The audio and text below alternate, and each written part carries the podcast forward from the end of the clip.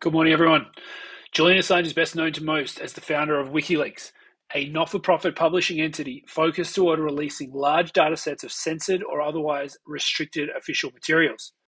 He remains a political prisoner in the UK and has been used by governments, primarily the US government, and all others who bend the knee to them, as an example to deter others from exposing the truth and who dare dissent about these corrupt, unelected cartels. He's also an OG cypherpunk, so it's no surprise he was early to leverage the neutrality provided by the Bitcoin network when governments pressured payment processors like Visa and MasterCard to censor any transactions to WikiLeaks. In 2006, the same year he founded WikiLeaks, he wrote a paper titled State and Terrorist Conspiracies, which can be found on NakamotoInstitute.org's website. The intro to this paper reads as follows quote, To radically shift regime behavior, we must think clearly and boldly, for if we have learned anything, it is that regimes do not want to be changed. We must think beyond those who have gone before us and discover technological changes that embolden us with ways to act in which our forebears could not.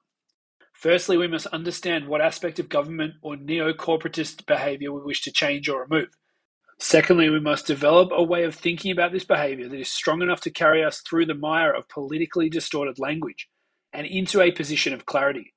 Finally, we must use these insights to inspire within us and others a course of ennobling and effective action. End quote.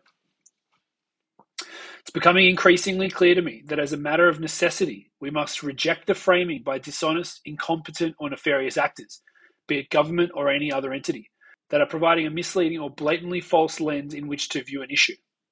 We must also provide an alternative frame for people to combat this, and one that is grounded in objective truth.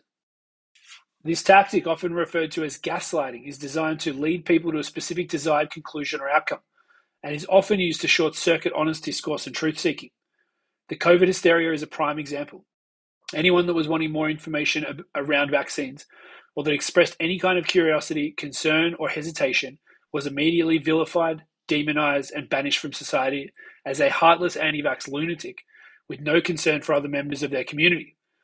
Obviously, this is and always was utter nonsense, designed to politicize the issue, enable strong control measures to be enforced, and distract people by placing a wedge in society and have everyone fight amongst themselves and become very anchored to perceiving the game board in a specific way.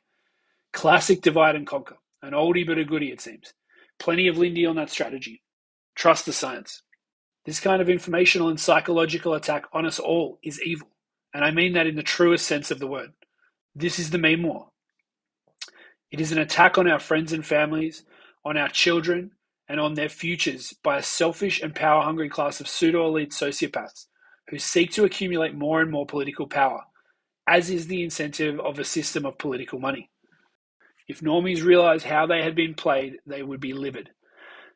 This manipulation and social engineering is enabled by the creating of a frame a lens in which to perceive the current thing, and typically carves out clear paths for us to choose that are often, but not always, diametrically opposed.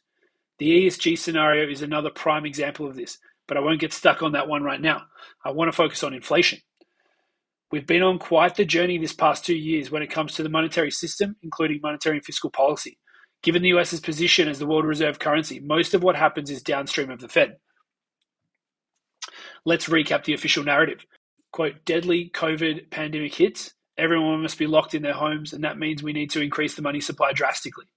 In the US, this was north of 40% in 18 months, meaning 40% of all US dollars in the circulating supply were created in the past two years.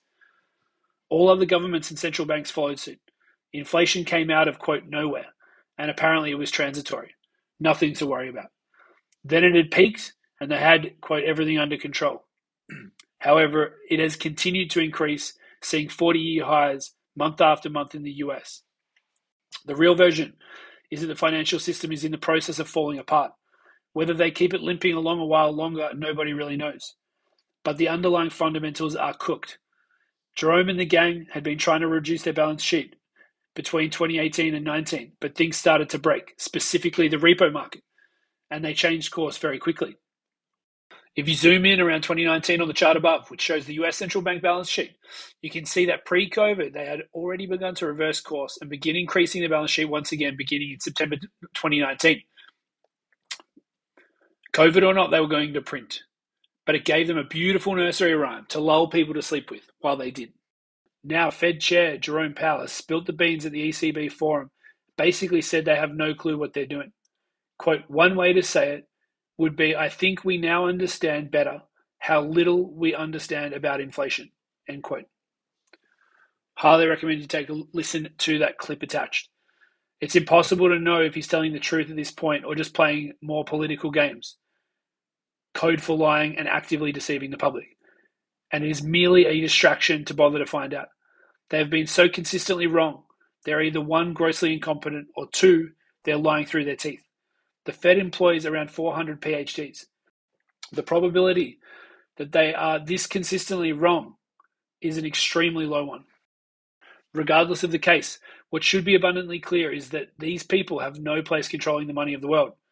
The notion that a small number of people can just arbitrarily decide the Fed's fund rate, a number that affects every node in the fiat system, and is derived from an incomputable level of complexity is absolutely absurd. Money is a market good. What we have, courtesy of central banks, is a political system and one that enables control. It is time to categorically reject the central planning class and adopt a superior monetary good of the market and for the market, one with a predictable issuance schedule that is known into infinity rather than one chosen by a few chimps sitting at a fancy table. These people have been leeches on society for long enough. If we are a free society, then reject the frame that central banking is necessary and let's freely choose our monetary network that will support an abundant future for humanity.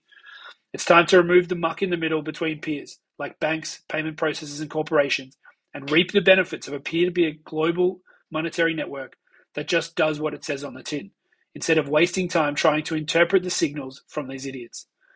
Government and central banks' only weapon in this fight is coercion. Over time, the notion that a small group of liars ever had control over something as vital and influential as money will seem as primitive as traveling via horse and cart. It's time to reject the frame of these parasites and their network of surveillance and control and opt into the freedom network of Bitcoin. Hope you'll have a great start to your week. I'll talk to you tomorrow.